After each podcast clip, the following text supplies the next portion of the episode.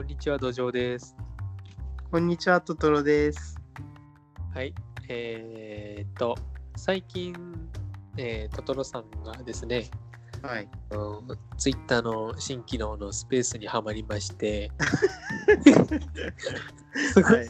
そこでいろいろ喋っておりまして、はい。はい。はい。そこでちょっと話題になったというか、はい。はい。あのーあのユーロゲームについて、はい。はい。はい。はい。ユーロゲームっていうのはどういうものなのかみたいな、そういう定義とか、そんな話をしてたということでね、はい。はい。まあ、せっかくだから、はい。ここでもお話をしようと。そうですね。はい、そして、えーもうトトロさんは、なんかもう、言い尽くしちゃった感じがするらしいのでね、いやいや、そんなことないですけど。あのより、より詳しい専門家の方をあ、そうですね。おお招招きしております。はい。どうぞ。あどうもこんにちは。アルスです。本家ではよろしくお願いしますユ。ユーロゲーム専門家のね、ユーロゲーム専門家の。もっとおるでしょ。もっとおるでしょ、専門まあ、そういうわけで、えっと、ユーロゲームっていう言葉を、まあ、ボードゲームに親しんでる方は、ははい耳にしたこともあるでしょうし、使ったこともあると思いますけども、はい。えーユーロゲームって何ぞやっていう話をですね、今回していきたいと思います。はい。はい。というわけで、はい。まずは、そのね、トトロさんが、えーもう語りに語った話をですね、まず ししてもらおうかなと思いますので、はい。お願いします。まずそもそもですけど、ユーロゲームって何ぞやって思ったのがですよ。はい。定義が曖昧じゃないですか。はあ れ？そうでもない？みんな、みなんかみんな、えっと、えっと、ユーロゲームって言ったら大体通じるよねみたいなニュアンスでユーロゲームを使うじゃないですか。はい。で、まあ僕がそのスペースの中で話してたのは、うん対比としてアメゲー、アメリカのゲームとユーロゲームっていう対比の中で使われることが多いのかなっていう話をしてたんですね。はい。うん。で、じゃあアメリカのゲームとユーロゲームの違いって何っていう話になるじゃないですか。はい。はい。で、えっと、お二人はどう考えられます？いや、まずトトロさんの話を聞かないと喋れないですよ。じゃあ、えっと、話をして続けていきますけど、はい。えっと、まずそもそもですね、ヨーロッパ圏の人たちがユーロゲームって呼ぶ、自分たちのゲームをユユーロゲームって呼んでないんじゃないか疑惑が巻き起こったんですよ。はい。えっと、自分たちの国だからですね。うんえっと、例えば、日本のゲームをジャパニーズゲームって呼んだりはしないように、そうかな。はい。まあ、わかんないですけど。日で、本の食べ物は和食って呼びますし、まあ、ちょっと話を聞いてください。で、その根根拠になるのがですね、えっ、と、これもそのスペースの中でちょっと話が出たんですけど、はい。えっ、と、大体今から20年ぐらい前ですかね。えっ、と、ププレイステーション2でとあるそのユーロゲームを集めたゲームが出るんですよ。で、それの名前を付けようってなった時に、ユーロゲームコレクションではなくてですね、ヨーロピアンゲームコレクションっていう名前になったんですね。はい。でなんかその裏話としてなんかユーロゲームって誰あのー他国で使われてないよっていう話になったらしいんですよ。はい。ここまでは大丈夫ですか？まあ、どうでもいいかなと思ってますけど、僕は大まあまあ大丈夫です。まあ、はい聞いた。。でなんかもう日本でしかユーロゲームって使われてないんじゃないかみたいな疑惑がちょっとそこで浮上してでまあじゃあユーロゲームって大体どれぐらいから使われ始めてどういった定義っていうものが定義づけされてきたのかなっていうのをずっとスペースで話してたんですよ。で着地点としてはアメゲーとしアメゲーとの対比とモダンユーロ、まあ、最近のユーロゲームとの対比みたいな中で使われることが多いよねっていう話でした。うん。で、アメゲーとの違いは、まあ、アメリカのゲームは、えっ、と、ある人が言うには、まあ、数値が細かく設定されていて、テキストがあるもの。テキストというか、まあ、なんていうんですかね、カードにテキストが多いもの。で、逆にユーロゲームは、えっ、と、ルールがシンプルで、カードにテキストがないもの。まあ、この辺りで定義づけれるのかなって、ただ、それはちょっと時代とともに変わってはきてると思うんですけど、うん。で、ここまでで大体のスペースの話は終わったんですよね。はい。はい。で、その上で、まあちょっと他の人にもいるいろんな人にも話を聞きたいよねっていう終わり方をしたんですけど、どうですかね。なるほど。はい。えー、ちょっと着着地に失敗した感じがありますけど、はい、そうですね。はい。えっと、ちなみにその意見を受けて、そのはい安倍さんは何か言いたいことあります、言いたいこと、なんか、一緒現状ないです。現状ない。なんか、なんか、まだふわっとしてます。あ、はいはいはいはい。なるほどふわ。っとしてます。えっと、そしたら、えっと、一応ですね、はいはいはい。あの私の意見というよりは、はいはいはい。今から言う話っていうのは、はいえー、ウィキペディアとかに載ってる情報とかはいはいを、はいはい。えーまあ、言いたいと思いますけども、はいまあ、はい。ウィキペディア情報プラス、えー私の考えみたいなのなんだけども、はいはいはい。えっと、もともと、その、1980年頃から、えーはいドイツを中心にボードゲームが作られていて、はいはい。でそのまあ、ほとんどがドイツ人が作ったり、ドイツのメーカーのものだったから、ドイツゲームって呼ばれてたけども、はいはいはい。えードイツ以外の国も作るようになってきたってことで、はいはい。ドイツゲームって呼び名が、まあ、ふさわしくない。っていうことで、うんうんうんうんまあ、ユーロゲームとか、ヨーロピアンゲームとか、そういう呼び名をつけたんじゃないかなと思うんですけども、はい。はい。はい。えーユーロゲームって言おうが、ヨーロピアンゲームって言おうが、これはどうでもいいことで、結局そのはいはい。辺のゲームってことですよね。よドイツ中心のゲームっていうことで。そうですね。はい。で、えっ、と、ウィキペディアにある、まあ、一応の定義、はい。はい。はい。一応の定義っていうのは、まあ、基本的にはボードゲーム全般を指しますよと、ほう。基本的には。はいはい。ドイツを中心に生まれた文化なので、うんうんうん。そこら辺で生まれたボードゲームっていうのは、うん本当にこう幅広くあるじゃないですか。そうですね。だからその、のボードあードイツ年間ゲーム大賞にノミネートするような作品とかも当然そのユーロゲームに入るというか、はいドイツゲームに入ります。はい。ドイツゲーム大賞ですからね。うんうん。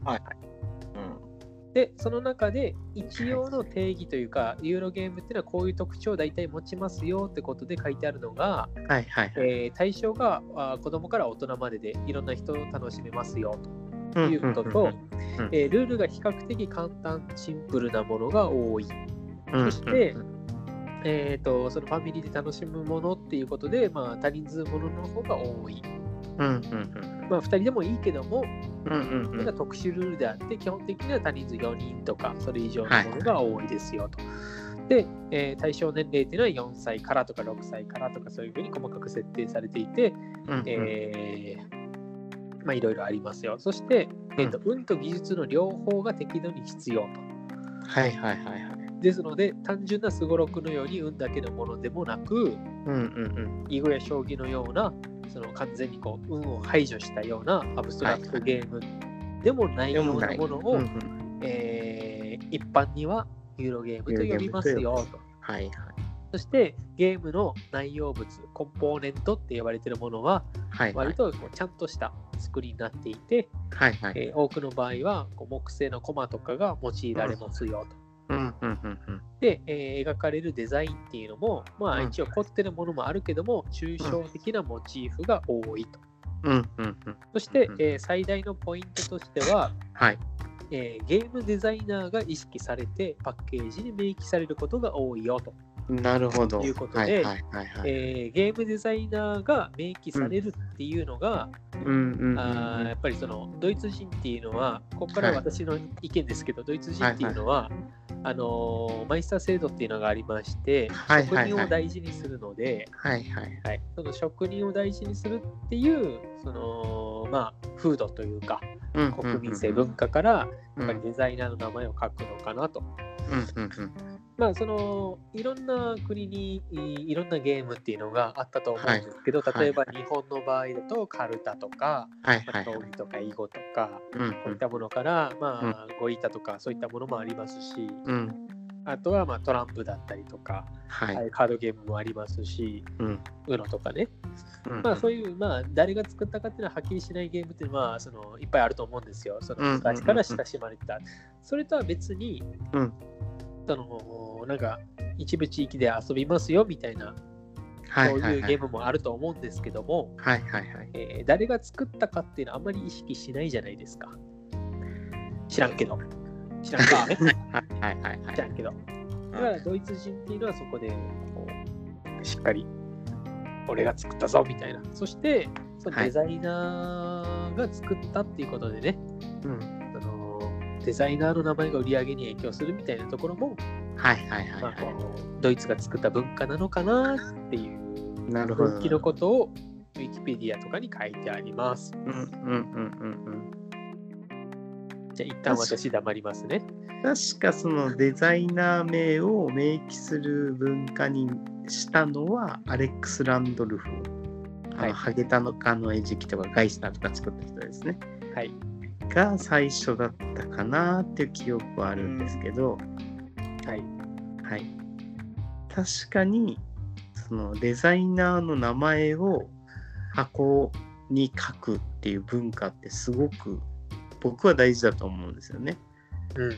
今ちょっとイラストレーターの名前まではちょっとぼやかされてる時が多いですけど、でも誰が作って、えー、とそれがどれだけ売り上げを上げたのかっていうのは出版社にとってもデザイナーにとってもすごく大事なことで、まあ、モチベーションにもつながりますし次の企画にもつながりますよね。うん。うん、で確かにそのマイスター制度っていうかまあ職人の制度を大事にする制度があるような風土だと、まあ、確かにそういう考えが生まれやすいのかなっていうのは、うん、思いますね。え、トトロさん、確かにそうだなっていう一言で済むことを長く喋ってます。あのあれです。スープにお湯を足して薄味にしようとしてます。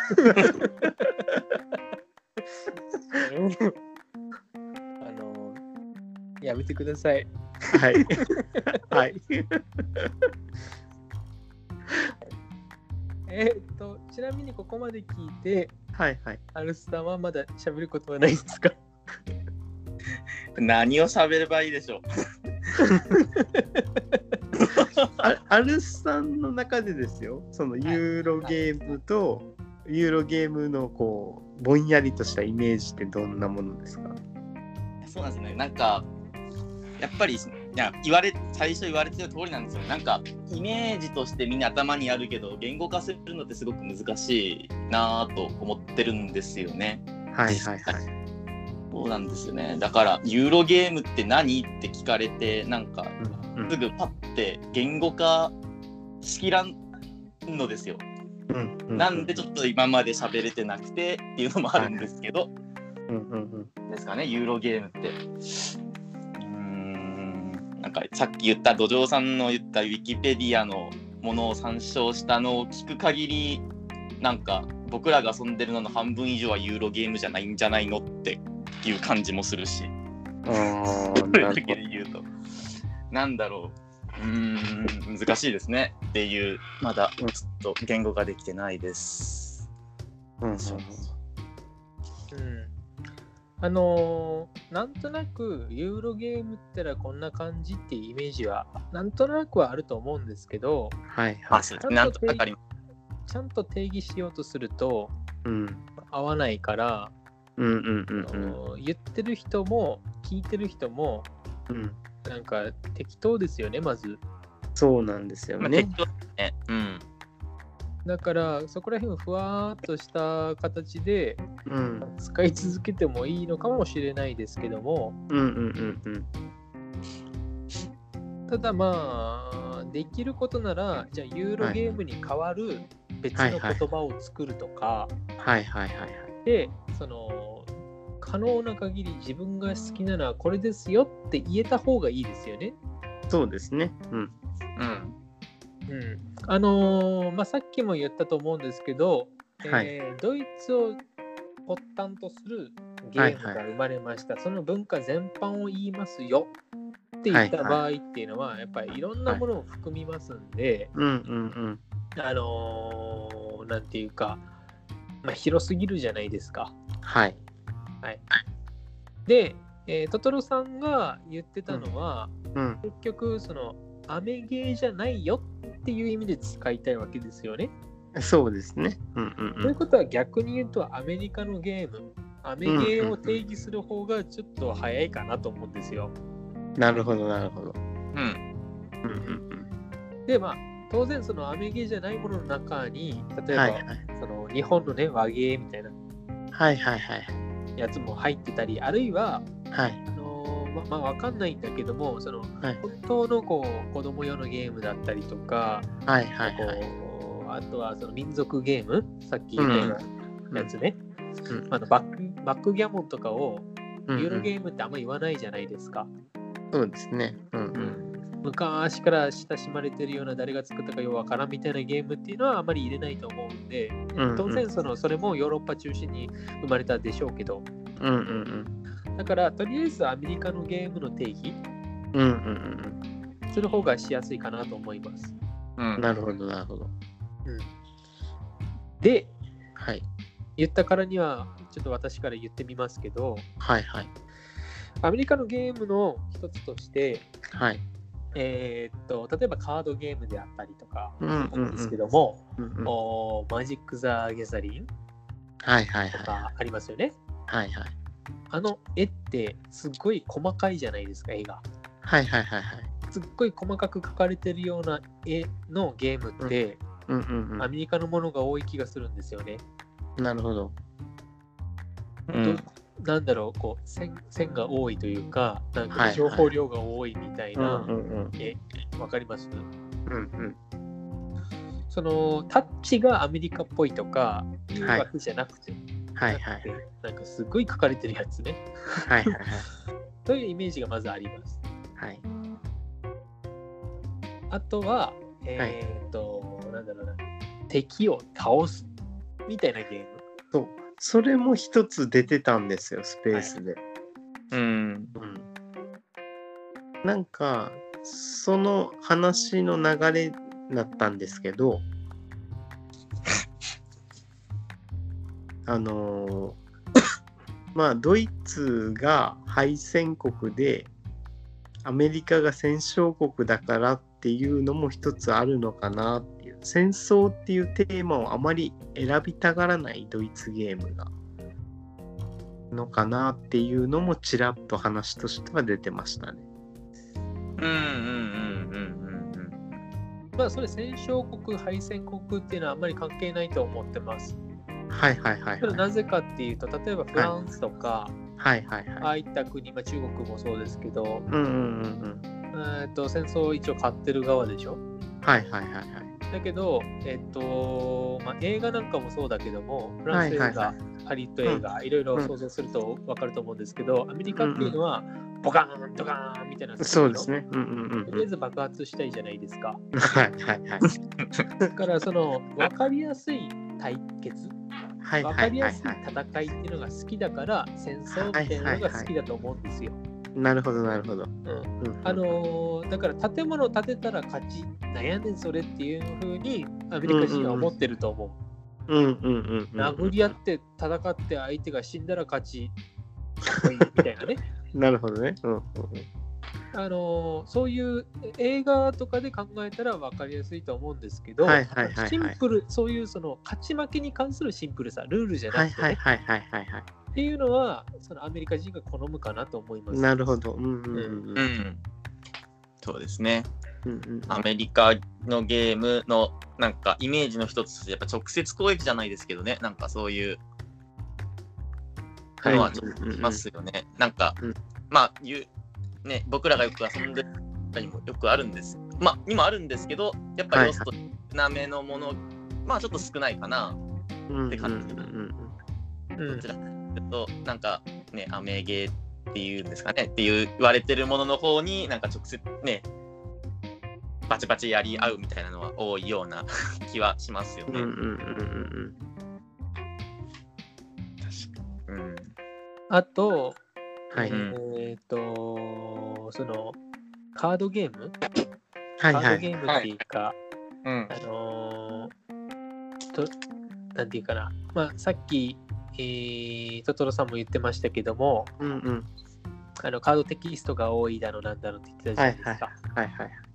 うん、あれが、その、ヨーロッパが少ないのは、はいこれ前、そのテキスト会でも話してたと思うんですけども、はいはい。はいはい。その通じやすいかどうかっていうのがあると思うんですよ。わかりでます？すね。はい。例えば、アメリあはいはい。カ人アメリカ人は英語通じるけど、はいはい。ドイツ人はドイツ語通じるけども、フランス人ドイツ語読めるかどうかわからないみたいなところがあるので、うんうんテキストをできるだけ少なくしましょうっていう考え方っていうのは、まあ、ありますよね、きっと。あと、一つですよ。アメリカと、えっと、日本のゲームってちょっとテキストが多めのゲーム多いじゃないですか。はい。うんで、それの影響の一つとして、マジック・ザ・ギャザリングとか、えっ、と、まあ、トレーディングカードゲームが流行って、ある程度、なんていうんですかね、そこで使われてきた用語が、あの、受け入れられやすい土壌もあったのかなと、ちょっと思いましたね。そうですか？うーん。なんか TCG 用語ってあるじゃないですか。山札とか、えっ、と、捨て札とか。CG 用語じゃないですよ、全然。あトランプでも使うから、ーあー、まあそうですね。全くそんなことはないです。はいはいはい。ただ、まあそうですね。デッキとか、まあそうか、山札のことか。普通に普通に使ううん、そうかそうかそうか。ということで、うん、おお帰りください。いや、買いではしませんけど。うん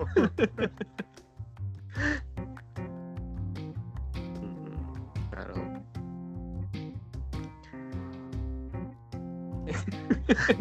じゃあ、やっぱりあの識字率とかそういったところが影響してるっていう感じですかね。うんいや、あのーうん単純にその、はいはいはいシンプルなルールを作る方が難しいと思うんですよ。はいはいはい。それはそうですね。はい。で、えーっと、アメリカのうん。ボードゲームが好きな人って結局オタクがやると思うんですよね。はいはいはいはい。わかんないんだけど。うんうん、うん。でそういう人たちってその設定にこだわったりしていっぱい字読みたい人っていうのが多いような印象があるんですよね。はいはいはいはい。でこうシンプルで分かりやすい、こう美しいゲームを作ろうっていうよりもはいはいはい。こう盛り上がるじゃないですかいろんな設定があるとか、うんうんうん。なるほどなるほど。うんうん。うんそういう感じで、えっとうんドイツはもともと国民性としてそうやってファミリーで遊びはいましょうとか。社交の場で使いましょうっていうのがあるので、はいはい。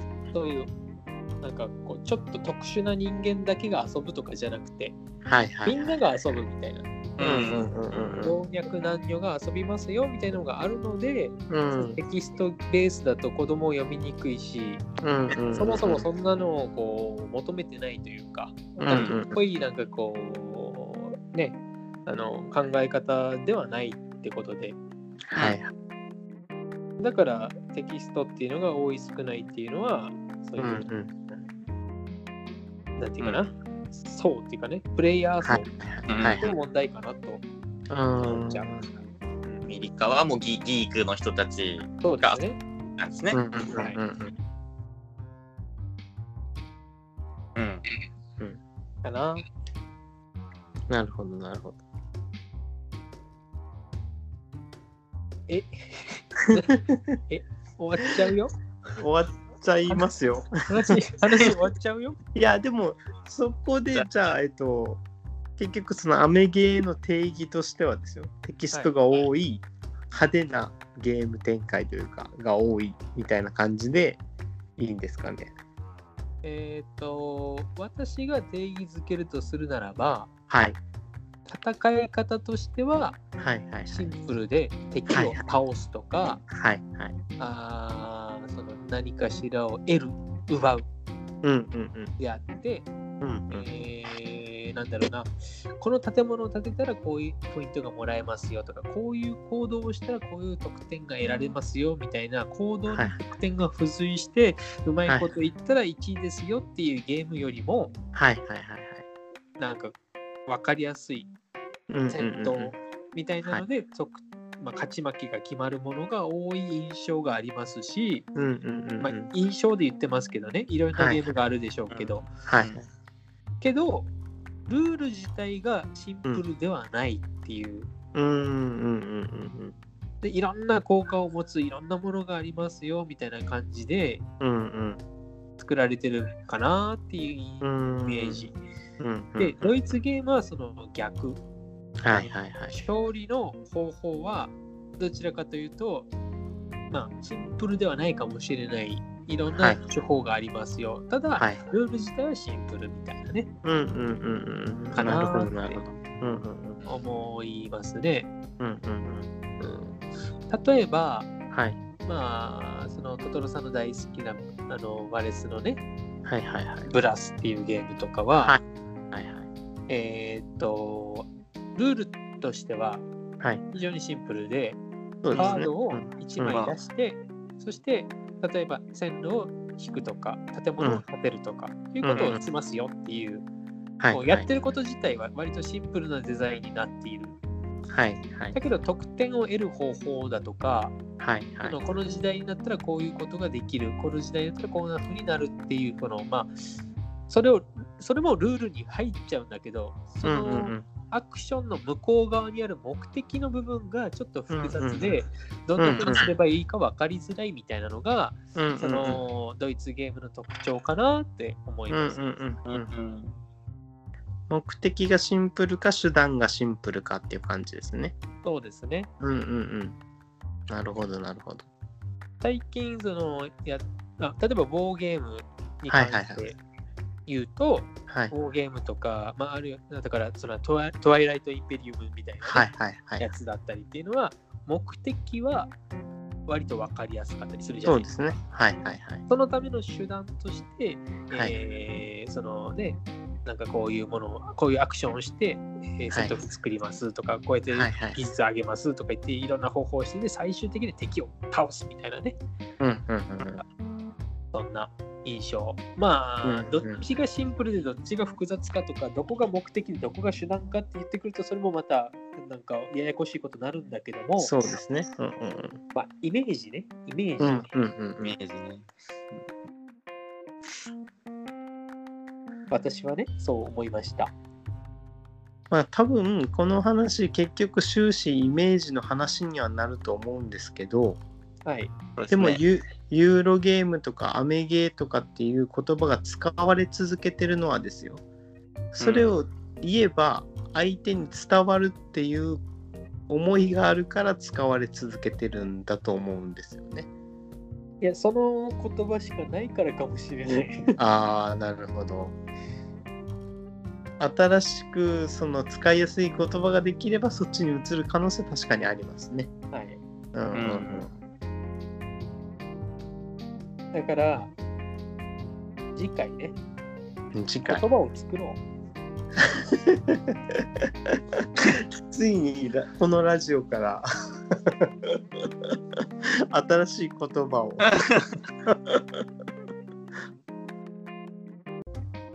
では、さようなら。さよなら。さようなら。